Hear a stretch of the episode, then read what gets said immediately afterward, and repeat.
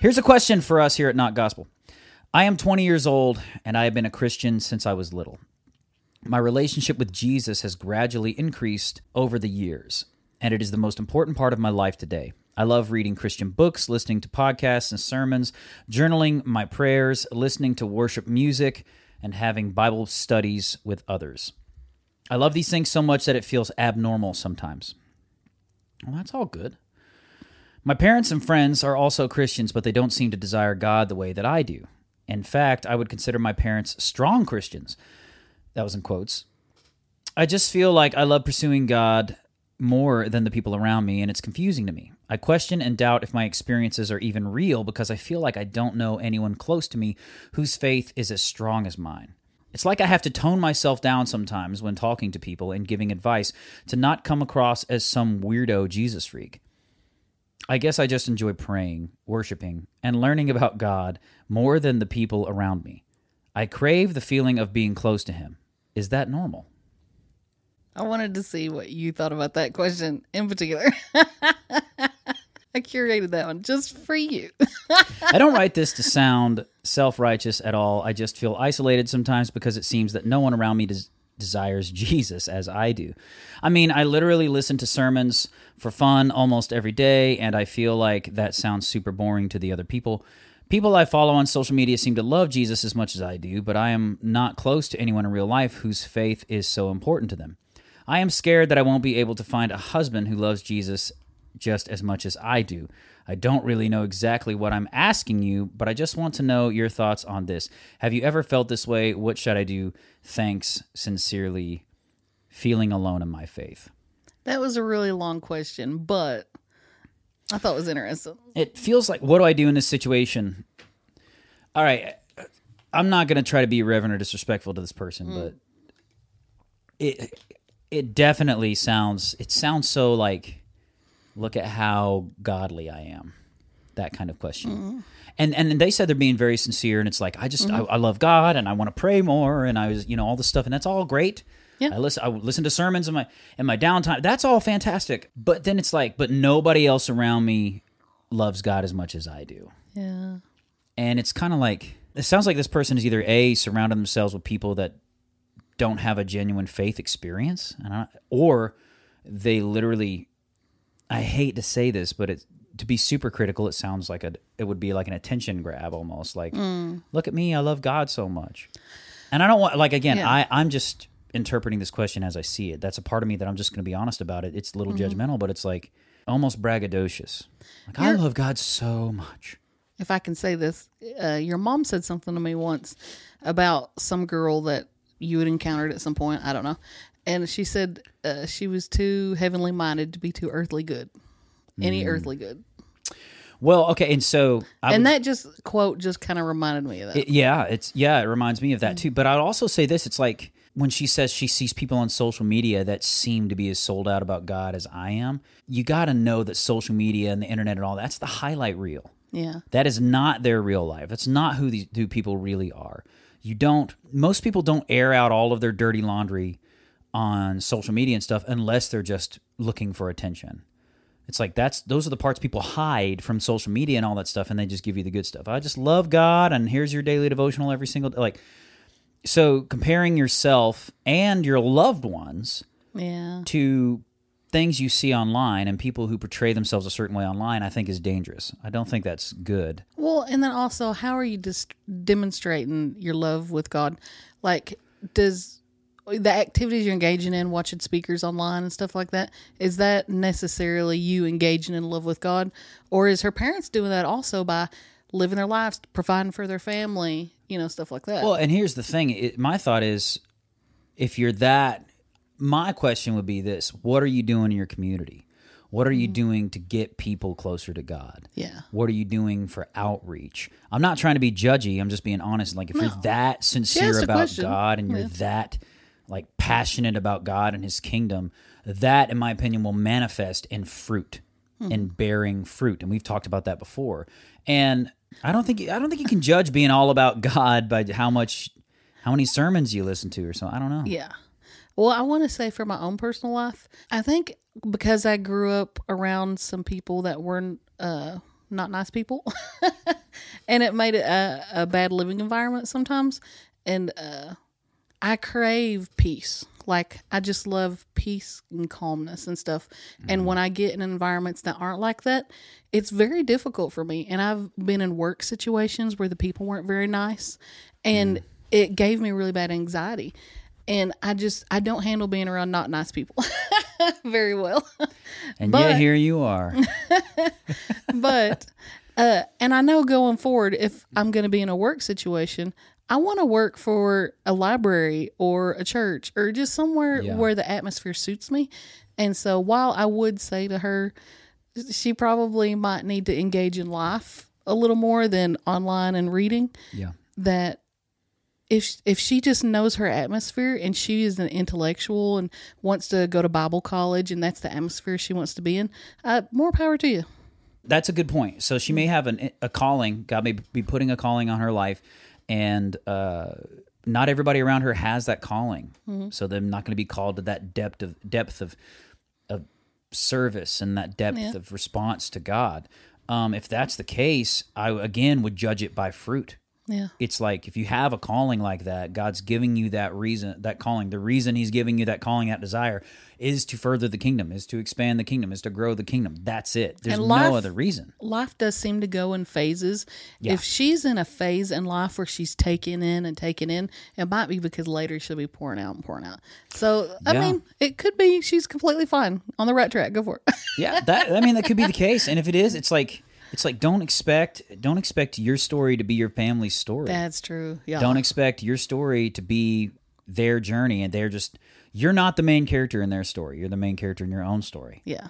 i would withhold judgment from everybody you know like like you're not reading your bible enough blah, blah, blah, you know then you could do more damage than good you know and, and uh but it's like before I got all wrapped up in how much I love God and how excited I am for all these, that's great. It's like, well, how does that translate to fruit for the kingdom? Mm-hmm. Start figuring out how to translate that to fruit versus just I'm just feeding myself and I'm just like just like feasting on the Lord. That's fantastic. It needs to translate to fruit for the kingdom. If you're really diving deep with God. This is not someone asking a Christian question. Okay. This is a secular person who does not like Christians asking a question. All right, secular person who hates my guts. I'm ready for this one. yeah. I've encountered one or two of those bad boys. Okay. Uh, my partner's family are fairly religious, church every Sunday, religious art, religious music in their homes, while he and I are not. I've never overly stated my religious beliefs to them. I'm agnostic, but definitely not Christian. And my partner and I believe that they think that I'm still somewhat religious, just less so than him. We are a straight couple in our late 20s and 30s and live completely independently from them, though my partner is fairly close to his family and we live nearby. My problem is it's almost a verbal tic for them to say things like, I'm praying for you or Jesus saves to me. And everyone, when any sort of issue, large or small, comes up and it's starting to really grate on me. I don't at all push my lack of religion on them, and I do not believe that Jesus will help us find a new house. Can I gently ask them to knock this off? I have some other unrelated tensions with them, so I've hesitated to bring this one up. Is it worth it or should I just suck it up? This is a super short answer, in my opinion. What? super short answer. Okay. He has every right to tell him, "Hey, I don't appreciate it. All the religious Yeah. innuendo and the Jesus saves and and all that. I don't Mm-hmm. appreciate that, and it's starting to rub me the wrong way. I'm not.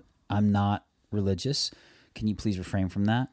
He, this person, she, I guess, because they said they're a straight couple. This person can totally ask that. Yeah. Totally ask that.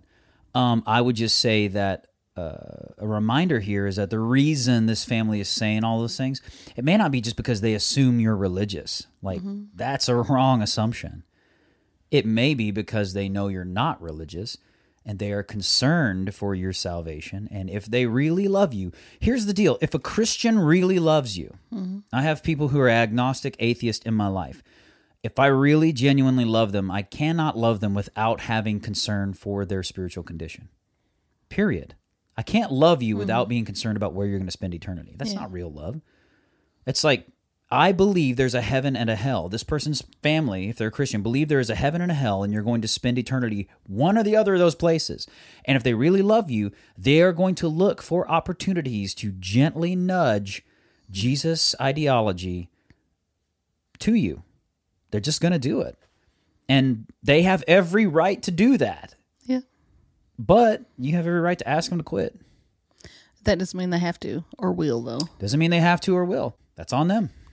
Yeah, I just feel like it depends on how they're doing it and their intentions behind it. If it's Yeah. just their natural conversation, if they're the kind of people who pray about things a lot and they're just like, "Oh, that's going on, we'll pray about it for you." And then it moves on in the conversation, I I kind of think you're overblowing things. But if it is like almost witnessing to them on a constant basis, yeah, have that conversation. Yeah. Mm. In my opinion, it doesn't mean they they have to stop. Yeah. Let's flip it in your situation. You had someone that was, you know, a partner to your child Yeah. and their salvation was important to you. How aggressively do you think witnessing is appropriate? But what she was saying is like not or this what this yeah, person was saying even is not really witnessing. aggressive. No, not at all. And all. that's why I'm like, gosh, you were just nitpicking. I kind of feel like she just doesn't like it. It's him. like, yeah, it's like we'll we'll pray for you on that. yeah. Like, I mean, there's a way of being like, do you mind if we pray for you over that situation? Yeah. But if they said no, all that would stop me from doing is praying for them right then and there. They have Yeah. no control of what I do in my private life, so I'll go home and pray for them if I want. You know what I mean? Like, I'm not gonna give this person power over my private life. I don't tell them, hey, you can't say this about me when you're by yourself. You know mm. what? But say you had witness to someone and then they had the conversation with you. That made me really uncomfortable. Yeah. Would you do it again or just not as overtly? I'd be like, I'm sorry, I didn't mean to mean for you to be uncomfortable. I probably would apologize. I don't want to offend somebody. Explain where the heart of it came from. You know, if I care about you, I'm going to care about your spiritual condition. It is what it is. I've had that conversation, and then people have said to me, "Well, you don't have to worry about saving me. I'm good." And I'm like, "Okay, fine," but I keep on living my other life, which includes what she, what this person refers to as tics, which includes, I'll be, pray- I'll be in prayer about that. You know, that kind of thing. Like we're praying for you guys. I'm sick. We're praying for you guys. What else you want me to do? I'm sick. Ah, well, we'll have some chicken noodle soup in your honor.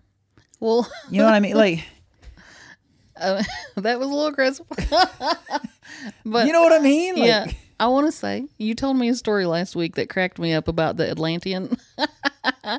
but the thing is, you see, well, okay, so Clifton met this guy on a plane who's an Atlantean. Eddie's an Atlantean, and he's currently in the body of a 60 year old man or 50 something year old man named Eddie, who's omnigender. Eddie is all genders, okay. man and woman together. Because the the original Atlantean, if I'm not mistaken, the original Atlantean that he is possessed by was female or had the ability to change in and out of the sexes. But what I liked about that story is you let him witness to you first.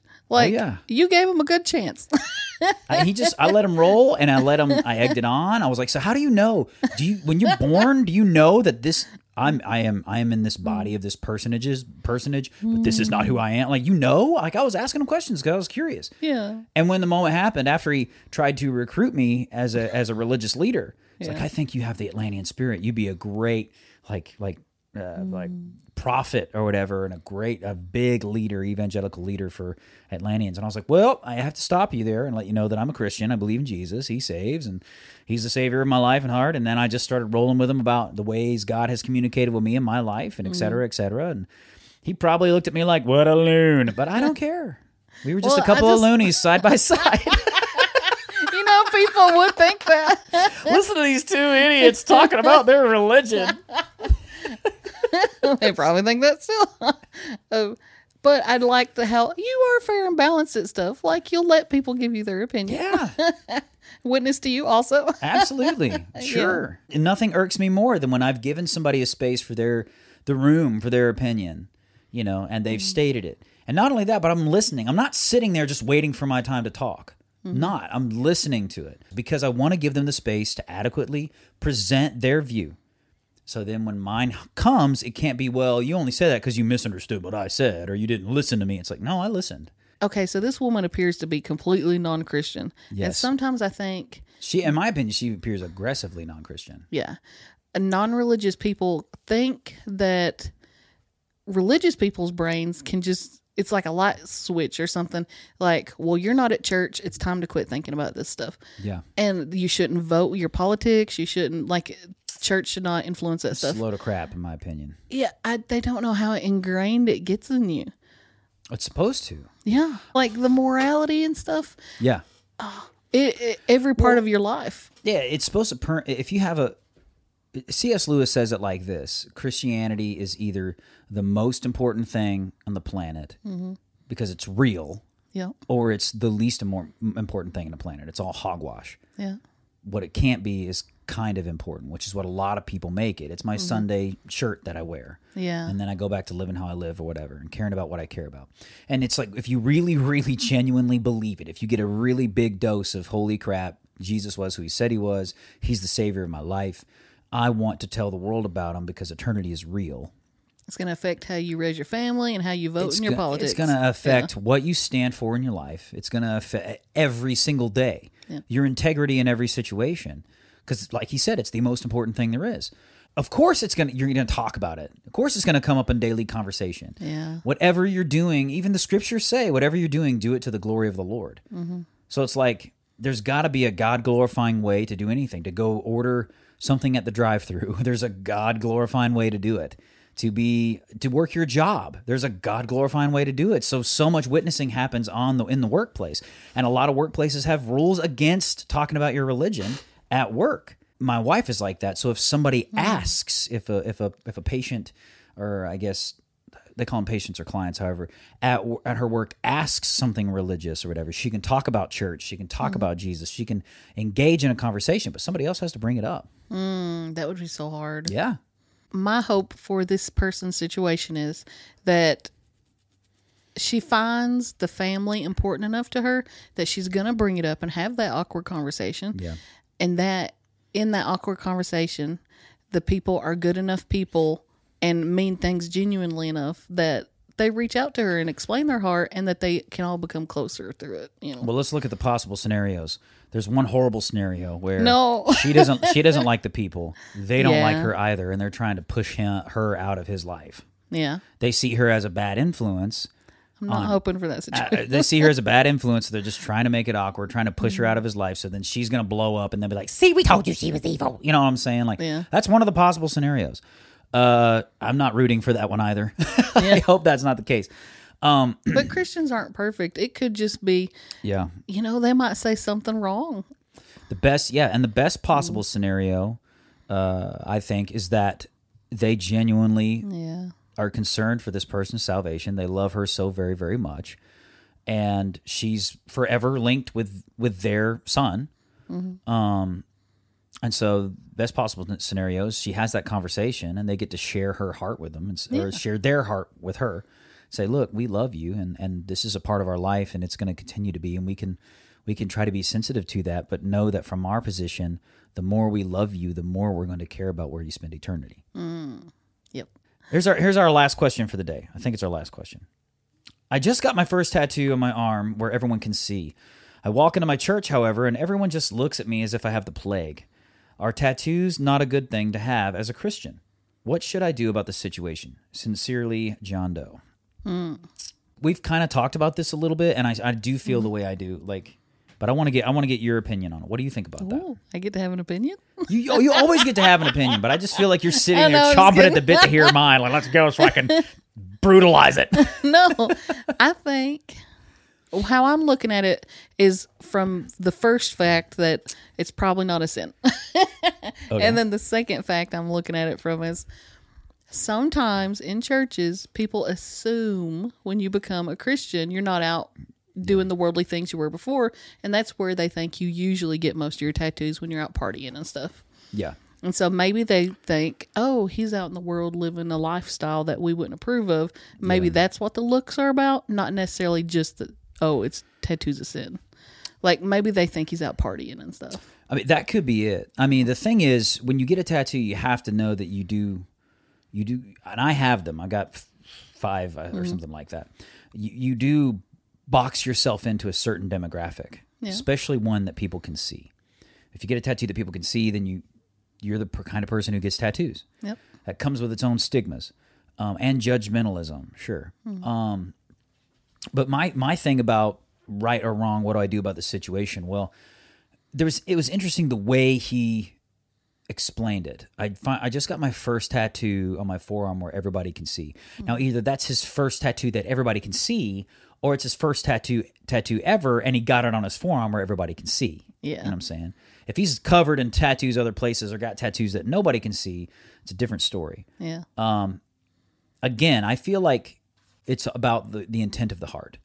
If you got this specifically just to be seen, just to draw attention to yourself, the Bible talks expressly Yeah. against that kind of thing.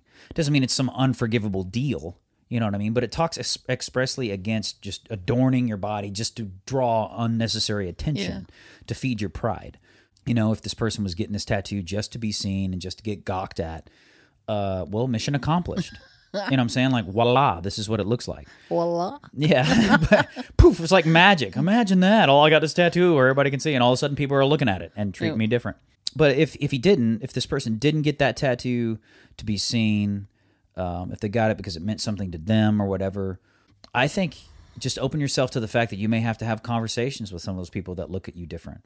Well, You and- go up to him and be like, I, I, I've noticed a little bit. I felt a, honestly, I felt a little uncomfortable since I got my tattoo. Does it bother you?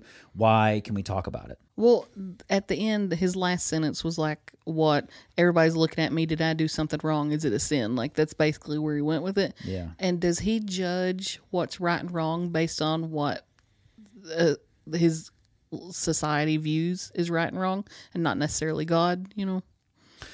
Um, or he maybe maybe he doesn't know. Maybe uh, I can't remember if he if he said that he had been a Christian a long time, or this person said they've been a, you know, a Christian a long time, or whatever. Maybe he's confused. He's like, Yeah. is it genuinely bad for Christians to get a tattoo? I didn't know. You know what I mean? Like that could be sincerely what's going on. I think that's what it was. Yeah. And my opinion is no, it's fine.